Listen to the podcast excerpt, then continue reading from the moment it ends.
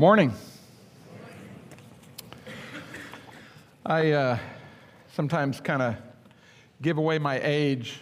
Uh, I'm still one of those people who likes Reader's Digest.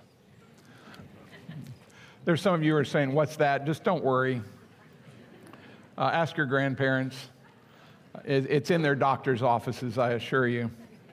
And, and it has a column in there called All in a Day's Work. I once wrote a letter to submit to it, and I just never got around to posting it. I, I still know I could have gotten $75 for it. I kind of, but, but it, it just wouldn't work if I sent it now. It's too many years after the fact. But there was one that was in there. True, you know, these are true stories from work. This lady wrote, as a legal assistant to trial attorneys, I thought I had heard every excuse prospective jurors might give to avoid serving on a jury. That was until one woman recently came forward and announced, Your Honor, I cannot possibly serve in your courtroom without bias. For you see, I am a psychic. I already know the outcome of this case. the judge dismissed her, whereupon she replied, Yes, of course, I knew you would. now, that lady was aware of a coming judgment, supposedly. But I'm increasingly concerned not only that we live in a world that doesn't know it is facing a, a, a, coming judgment, but that we live in a church that may not know that we face a coming judgment. I, I think this issue of the judgment of God is important because the Bible speaks about it repeatedly, Old and New Testament. It has so much to say about it. And um, because it's kind of initially discomforting to us, we don't kind of run into studying judgment. It's an unpopular topic. Last year, Psychology Today had an article in which they said approvingly Enlightenment values have made the angry God of the Old Testament and many other biblical concepts seem more akin to mythology than revealed truth. But it's not just psychology today or something out there in the world. There was a Michigan pastor, no longer a pastor, and at the time he was regarded as an evangelical, but at the time he wrote a book called Love Wins, in which he said, Everybody goes to heaven, whatever that is. He kind of lost that title evangelical and eventually, thankfully, lost the title of pastor. But even Andy Stanley, a guy who is still today considered an evangelical, a guy who has a very influential church in Atlanta. His dad was a well known pastor, is uh, Charles Stanley. And even Andy, who produces materials through his church that churches all around the, the country use. He recently said, have you heard preachers rant about sin? It's like they're angry at sinners and angry about sin. They're just judgmental. They're angry at sinners and happy about hell. That's old covenant thinking leaking in. It's mix and match. It's an old covenant prophet railing against the nation of Israel. God's going to judge you, God's going to get you. That's Old Testament, that's Old Covenant. Do you know what we discover in the New Covenant? He writes that sin doesn't make God angry. That's not the New Testament that I read. When I think of the two most momentous historical accounts recorded in the New Testament, it's Jesus Christ hanging on the cross for my sin and yours and then being raised by the power and glory of God to a new life to tell us that we would be too if we trusted in Him. But you can't look at that crucifixion and tell me God was not angry at sin. It was the epitome, the pouring out of the anger of God against my sin and yours. And that's not the only place the anger of God against sin shows up. Now, it's true, there have been preachers over the years who have, who have thundered in a resentful, hostile way about all you sinners and what God's going to do to you. That's true. But the idea of throwing the baby out with the bathwater, the idea of throwing out the judgment of God because the judgment of God has been mishandled, is inappropriate. And that's not only true within the church, it's true in our witness to others.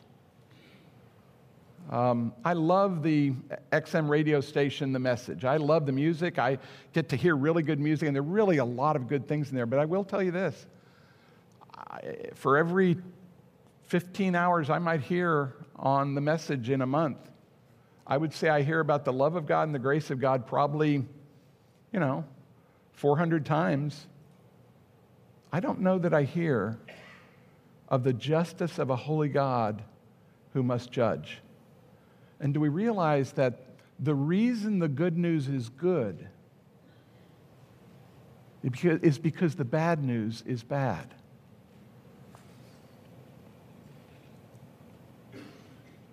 You know, throwing off the idea of authority and judgment is nothing new. It isn't just true in our day.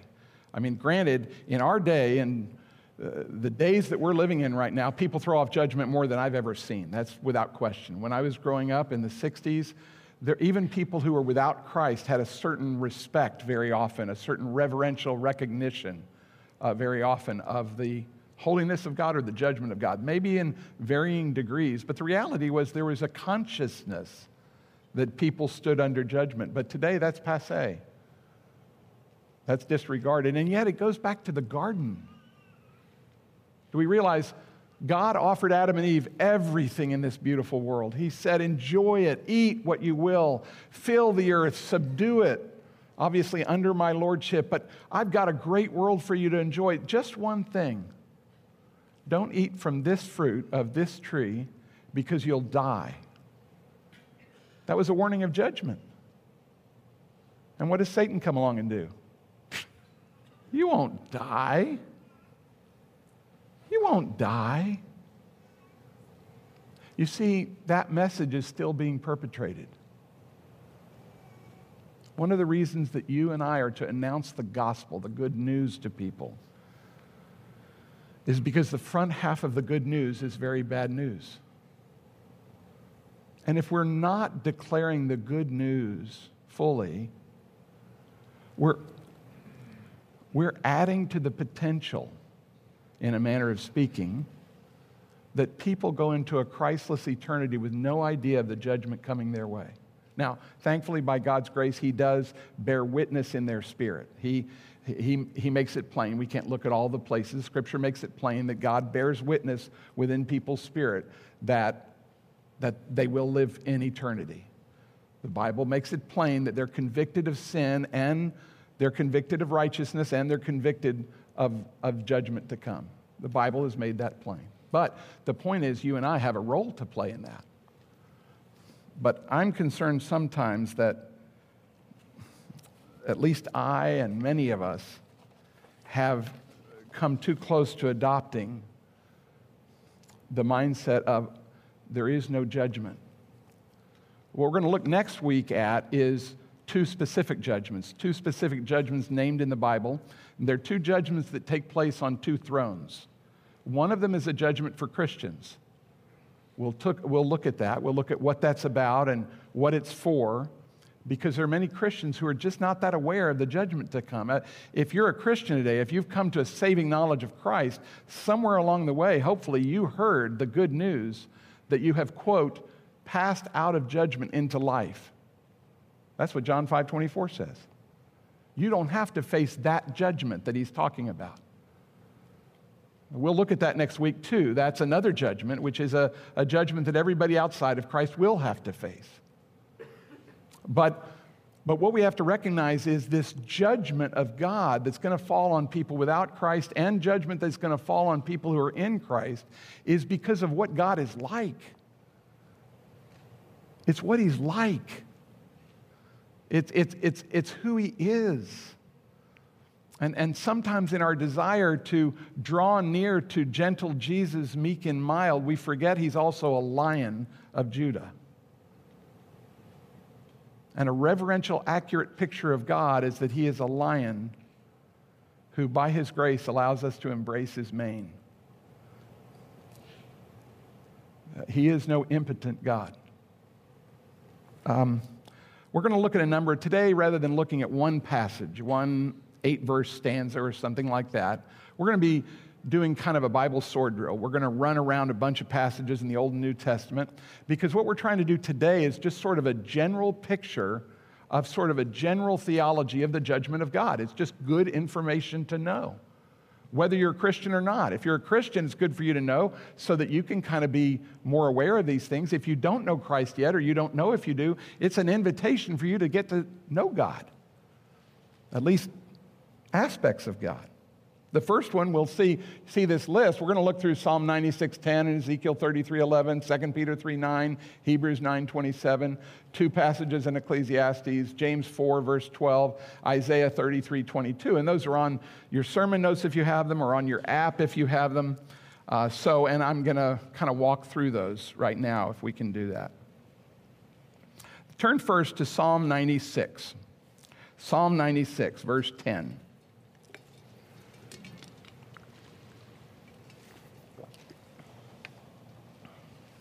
Psalm 96 and verse 10.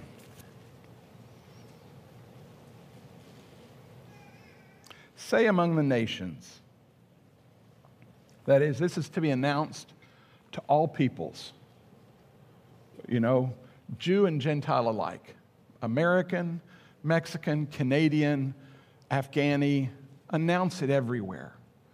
We've got people going up to Maine I think, this week, uh, uh, up to an island in Maine that some of us have gotten to travel to. Some of our youth are going this week or next uh, to, to share in ministry with uh, these people on Vinalhaven, Maine, in this, in this uh, lobstering community. We've got people going to China. We've got people coming from Ecuador and Mexico next week coming here.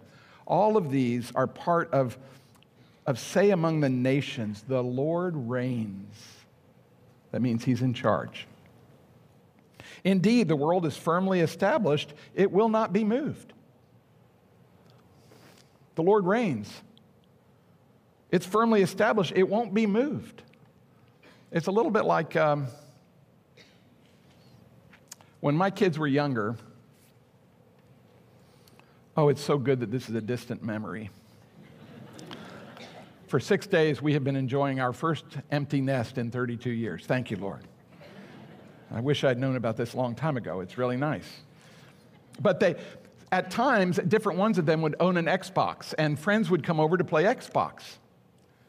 And whichever of our kids, and this is true when they went to their friend's house, whoever owned the Xbox got to determine who was going to play in which game and who got which controller.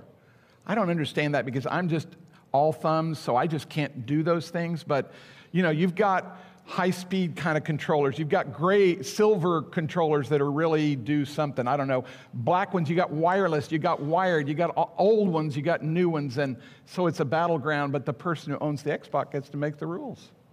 Well, the Lord reigns. It's firm, the world is firmly established, will not be moved. But look at what he says next. He will judge the peoples with equity. Whenever he refers to the peoples, he's referring to all the nations, meaning those who know it and those who don't, they'll all be judged by the same God. And it'll be with complete fairness, equity. It'll be with a God who knows everything. They'll be judged with equity. But, but you know, sometimes when we hear about judgment, we hear about God's judgment, we sometimes are tempted, like the writer I quoted a minute ago, um, we're sometimes thinking that that means God's out to bust us, that He just can't wait to bust your chops. In reality, when God speaks of judgment, it's a grace. It's one of God's greatest kindnesses.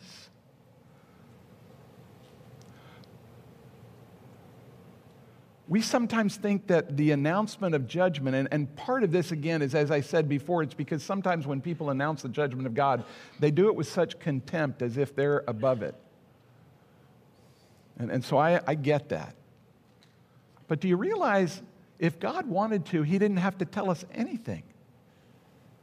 He could have just told us to live. And He'll square it all up later. In which case, we would not have known what we were in for. And everyone would have fallen short. Everyone. Everyone would have been condemned. You, me, your mother, your wonderful aunt, everybody. But because God doesn't want ultimately to judge, He tells us. He warns us out of kindness. It's why He tells you and me to tell other people. It's because of His kindness. You're being kind when you share the reality of the judgment of God and the grace of God that is greater than all of our sin. It's a kindness. It's, it's a little bit like, and I have to apologize to any of you men or women who are state troopers, because I'm sure none of you know this, but when we see you on the side of the road with radar, when we pass you, we flash our lights at oncoming traffic. We, we want them to know you're there. I realize that kind of cuts into your whatever it is it cuts into, but that's what we do. I know it's new, I know it's surprising. But, but let me ask the rest of you when you see the flashing headlights of a car coming at you and they flash their headlights, what do you do? You slow down. You might even be under the speed limit and you slow down.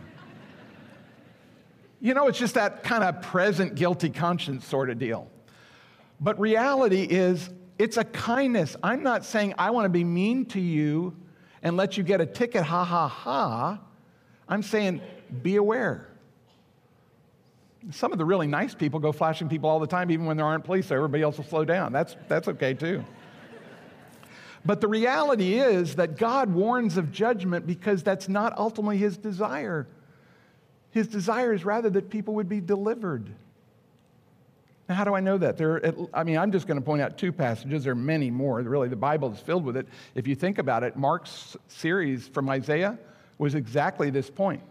Isaiah has more statements of judgment in it than any other book I know in the whole Bible. And yet, you know what? The book is ultimately about this God saves. The message wasn't judgment for judgment's sake. Was there judgment for Judah and Israel? Yes. Was there judgment for the neighboring nations? Absolutely. Was there a near coming judgment? Absolutely. Was there a distant judgment? Completely.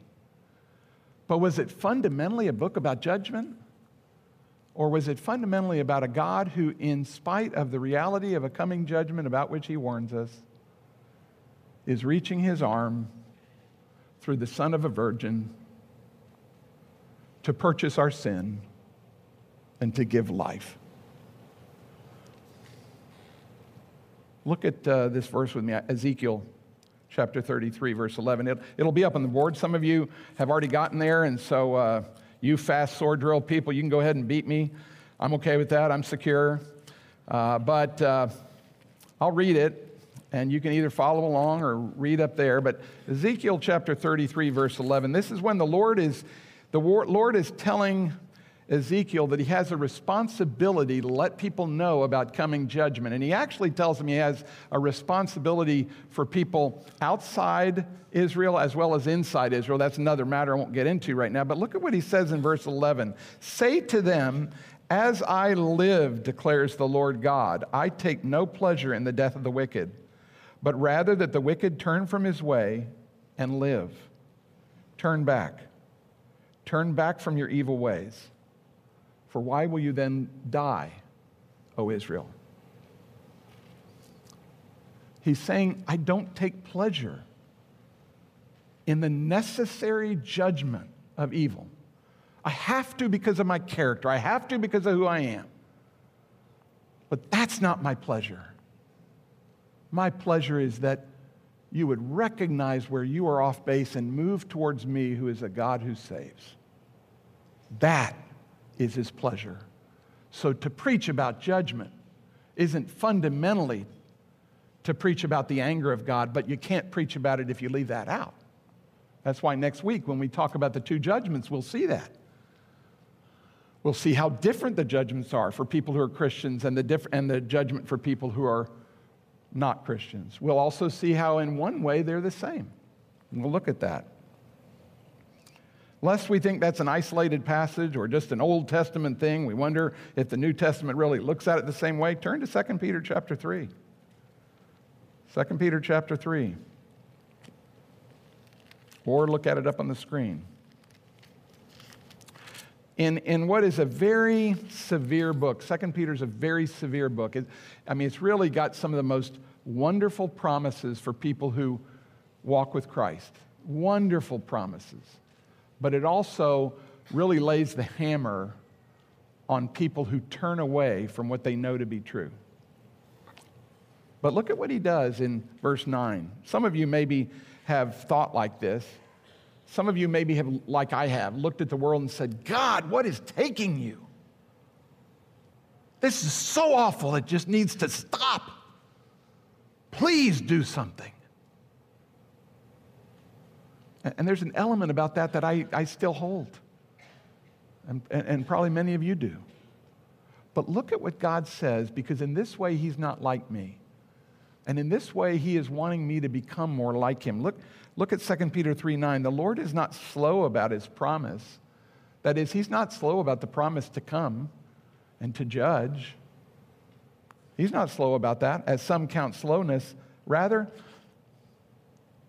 he is patient towards you, not wishing for any to perish, but for all to come to repentance. Why has God held off all the judgments that he might bring today? Because he's patient. Because he doesn't want anybody to perish. He wants everybody to come to repentance. That is the recognition of where they're wrong and where they need to be made right with God. For those who don't yet know if they know Christ or are not really familiar with that language, what that would mean for you is to realize I know without anybody telling me that I have sinned. I may not know all the places I've sinned and all the ways I've sinned, but I know there's something in my insides that tell me I'm out of line. And you are. But the God who lets you know that, the Bible says that the Holy Spirit convicts the world concerning sin, righteousness, and judgment. That is, He lets you know where you're wrong, He lets you know that there's something right, and He lets you know that judgment follows. That's what He does. But He doesn't do that so that you get slapped. He does that so that you would turn to the Lord. Lord, is it really, really true that Jesus died for me? Is it really true he paid for all of my sins? Is it really true that no matter what I've done, you offer forgiveness to those who believe? Is it really by faith? Yes, it really is. So if you don't know Christ yet today, one of the reasons he has you here is so that you can understand that God does not want to judge you.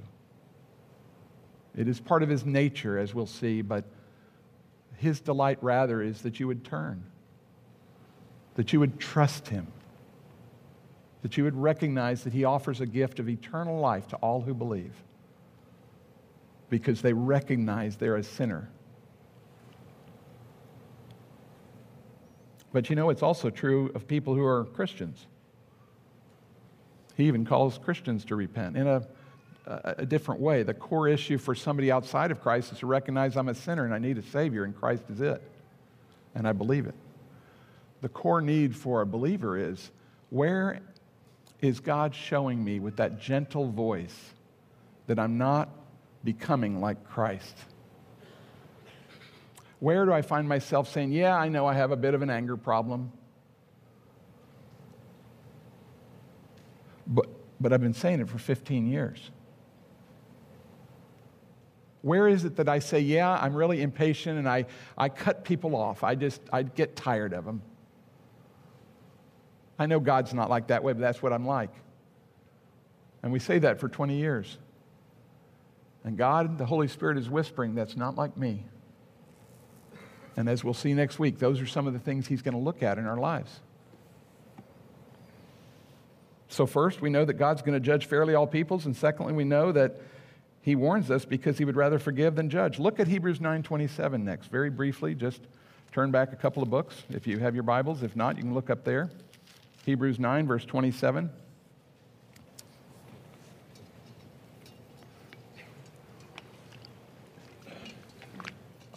The author to Hebrews, which is really a book to believers who have begun to turn away from dependence upon the sufficiency of Christ and a continued movement in becoming like Him. There are people who have come to believe, but they're going back to their old lives. He says, Inasmuch as it is appointed for men to die once, and after this comes judgment, so Christ also, having been offered once to bear the sins of many, shall appear a second time for salvation without reference to sin to those who eagerly wait him. That is, we have this promise of this coming Savior. Mark will be, I mean, uh, uh, Don will be talking about that more in the after next week. But notice what it says. The appointment of God, the one who owns the Xbox, is everyone will die, and after that comes the judgment. There are hundreds of millions of people in this world who think they're going to come back again. That's even crept into the United States. It's even sometimes in Christians who kind of wonder if, well, is this really right about heaven and hell and stuff? I mean, after all, I don't know. There's so many people who don't believe it. Maybe the reincarnation thing might really have something to be said. Well, let me tell you if the reincarnation has something to be said for it, then just reject the Bible and reject the idea that there is a Savior who died for you and was raised from the dead.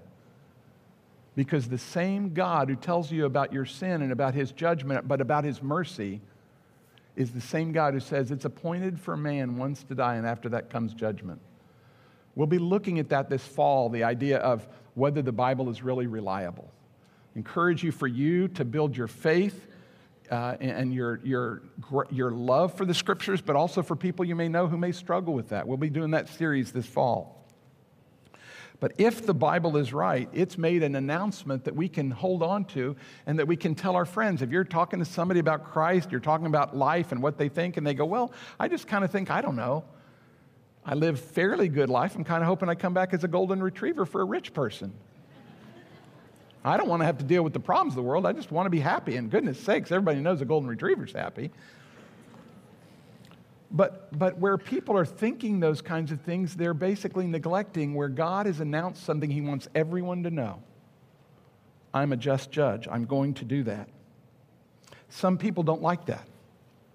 They feel like that's too absolute. In our day right now, the concept of absolute truth has a really bad reputation. People say, you know, I just don't like the kind of black and white thinking. I, I just, I don't know, I think everybody has to decide for themselves what's true. You ask them why they say that, and they say, Well, I just don't think there's one truth.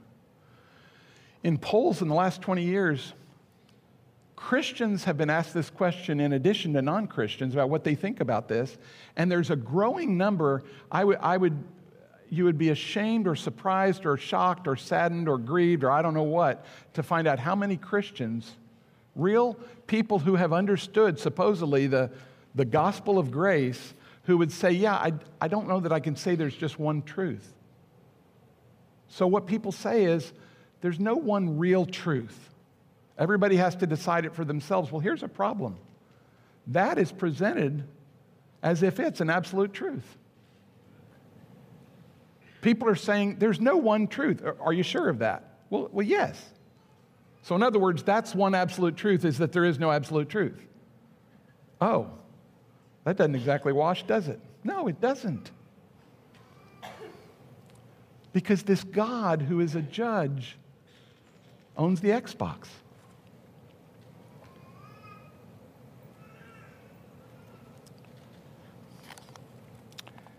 Turn, if you will, to uh, the book of Ecclesiastes. We'll look briefly Back in the Old Testament, sorry I'm kind of moving you back and forth, but go in the book of Ecclesiastes.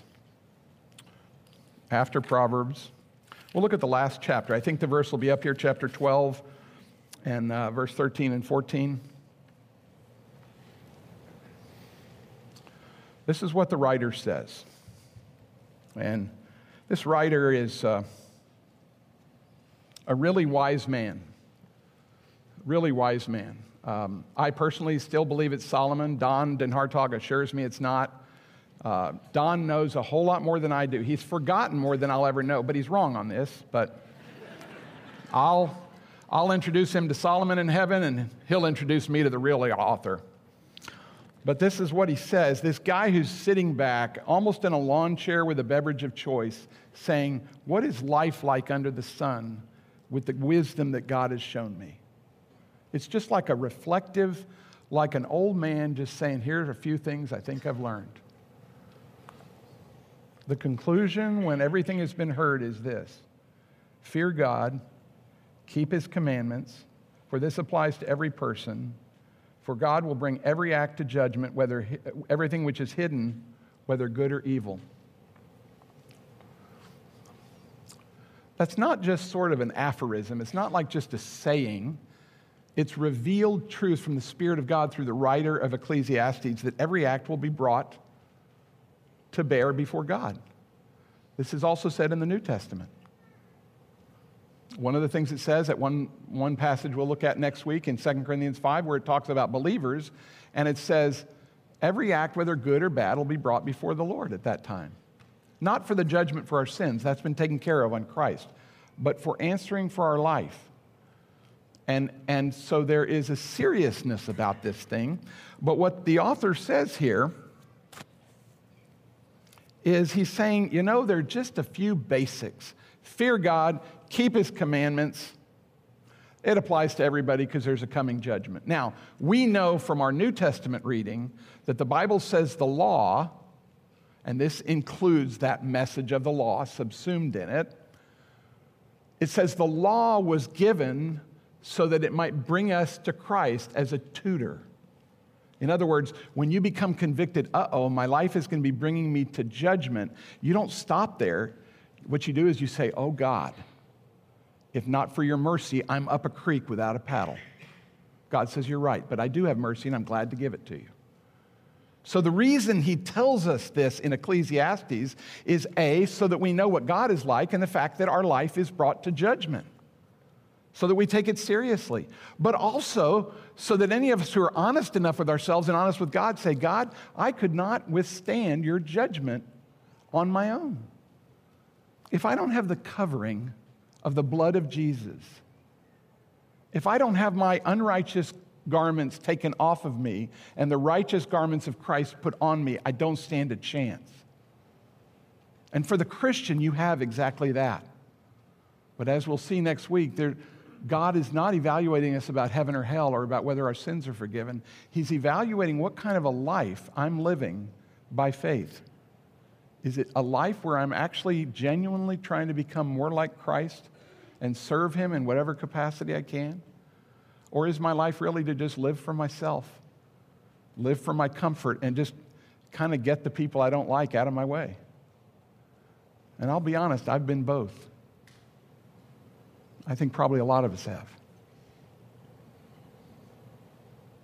We won't look at it right now, but in Ecclesiastes chapter 3, it just says that this, this statement that he's just made is true of everybody, whether they're righteous or unrighteous. In other words, this is not just for Jews, this is not just for Christians, it's true for everybody that this judgment is coming.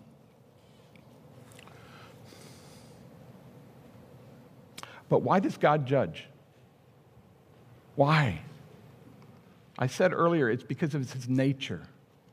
We won't go into great detail on this, we'll just touch on it. But, but the first reason I would say that, that God judges and why it's his nature uh, is because, uh, look at James chapter 4 and verse 12.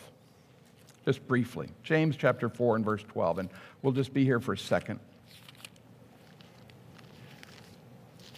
James chapter 4 and verse 12 he says, There is only one lawgiver and judge, the one who is able to save and to destroy, but who are you to judge your neighbor? But with respect to what we're talking about right now, the key thing that we're addressing here is this theology that God is a lawgiver and judge. In the Old Testament, there's a verse that tells us that he's actually he's the judge, he's the lawgiver, and he's the king. In other words, he's all three branches of government. That's what it means because he reigns, because he owns the Xbox. He can make the laws, he can judge the laws, he can preside over us and execute judgment uh, and, and ex- execute his kingship. But what he tells us here is do you realize that this God that you serve or this God that you know is both the lawgiver and a judge? Meaning, what he teaches, he will hold you accountable for. But I love this. I love this part. You don't just stop and say God's a lawgiver and a judge. If that's all we got today, if all you got, I hope you get at least that God is a lawgiver and a judge. But if that's all you'll get, you'll tend to run away. Or else you'll try to perfect yourself, neither one of which works. Try to perfect yourself, you'll find out you're a failure by Thursday. And if you're married, your spouse will let you know you're a failure by Tuesday. The, the, the, if you're a parent, they'll let you know by Monday. He is a lawgiver and judge. That's why we're even having this series. We want to remind people of that. But notice the other word He is able both to save and to destroy. If I only looked at him as a judge, then I know I'd be up a creek. But this is what I know about my judge. He poured all my sins on the cross with Jesus Christ, and he offered me a gift of eternal life at the point when I was his greatest enemy. I was at the worst point of not following him in my whole life. And at the point when I deserved his judgment most in my life, that's when he announced this free gift of eternal life for all who believe. Remarkable God. Could he have destroyed me? He had every right. Instead, he chose to save. And for anybody without Christ, he's still doing it today. He's inviting you. He wants you to trust Christ. He wants you to acknowledge your sin before Him and your need of a Savior. He will gladly provide. That is by faith. But for the Christian, there's the recognition that if God is a lawgiver and judge, I know, I know that John 5:24 is true. I know that it's true that I've passed out of judgment into life. Concerning one judgment, I don't have to fear hell but he is still a lawgiver and judge. And I do have some consequences that will be brought to me that we'll look at more next week. Why? Because God is a truth telling God.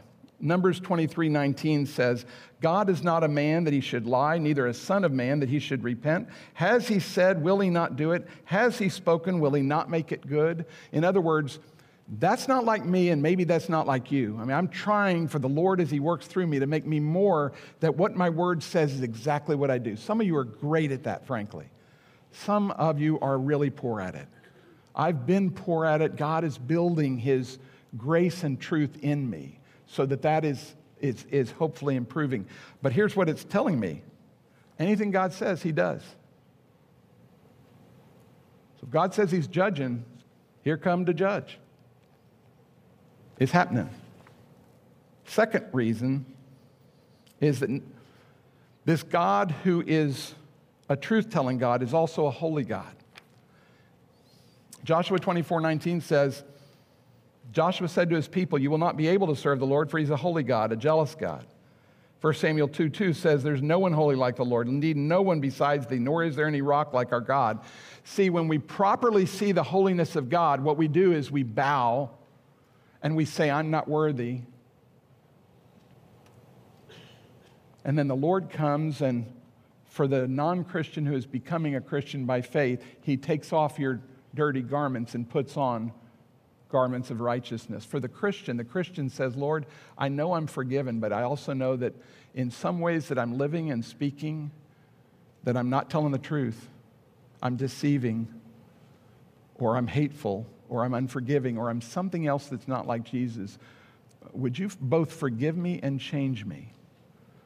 And because he's already planted everything necessary for that to happen, he will if you'll avail yourself of the opportunities for it to happen. Like in a church where you go to sermons and you go to learning centers and, and you get part of a small group and you meet with another guy or another gal to talk through issues in your life. God is a God who gladly makes you more like Christ. One of my concerns as we finish is this. I think there are a couple of bad ways to respond to this announcement of judgment, and there are a few good ways. And I want to leave us with that. A couple of the bad ways that we can respond to God's judgment is first, uh, that I have nothing to fear before God. I do pretty much what He says. If that's where you are, um, boy, I hope it's true. I just know that in my experience, when I get near holy people, they're far more, far more grasped by the holiness of Christ than they are by their own. There's always a sense in them of the need and desire to rest on Him and to see Him to be reflected in their lives more and more. So if a person feels like they've already pretty much arrived, I, I don't see a lot of biblical witness to support that, but I don't think it's a good response. Second one is if I keep trying hard enough, I'll eventually get it. Got bad news. As a Christian, I tried that for 25 years. And did I grow? Yes. Did the Lord take care of some things in my life and make me a little bit more like Him? Yes. But what I came to realize was I needed the gospel as a believer as much as I did as an unbeliever. I needed the gospel as an unbeliever so that I could be saved by the good news of what Christ did for me. As a Christian, I needed to know the good news so that I understood it was not about me. It was about letting uh, what He had done in me, letting that come to the surface and allowing Him to slowly but surely change me. Third, some people come away with, I just can't make this Christian life work. Maybe it works for her, but it doesn't work for me. That's a terrible response to the announcement of judgment. What it ought to be is God, I know her from Bible study, and there's something about her that has a peace that I don't have. Would you work that in me? And maybe that involves sitting down and praying with her every couple of weeks. Maybe it's asking her if she's got any insights that might help you. But it's not giving up on God. I'm not talking about giving up on yourself. I hope you give up on yourself. But it's not giving up on God. And fourth, for people to say God's judgment warnings are empty. This world is all there is. I haven't seen him, I haven't seen him judge, so he's not going to. What we'll finish with is a right picture of responding to judgment.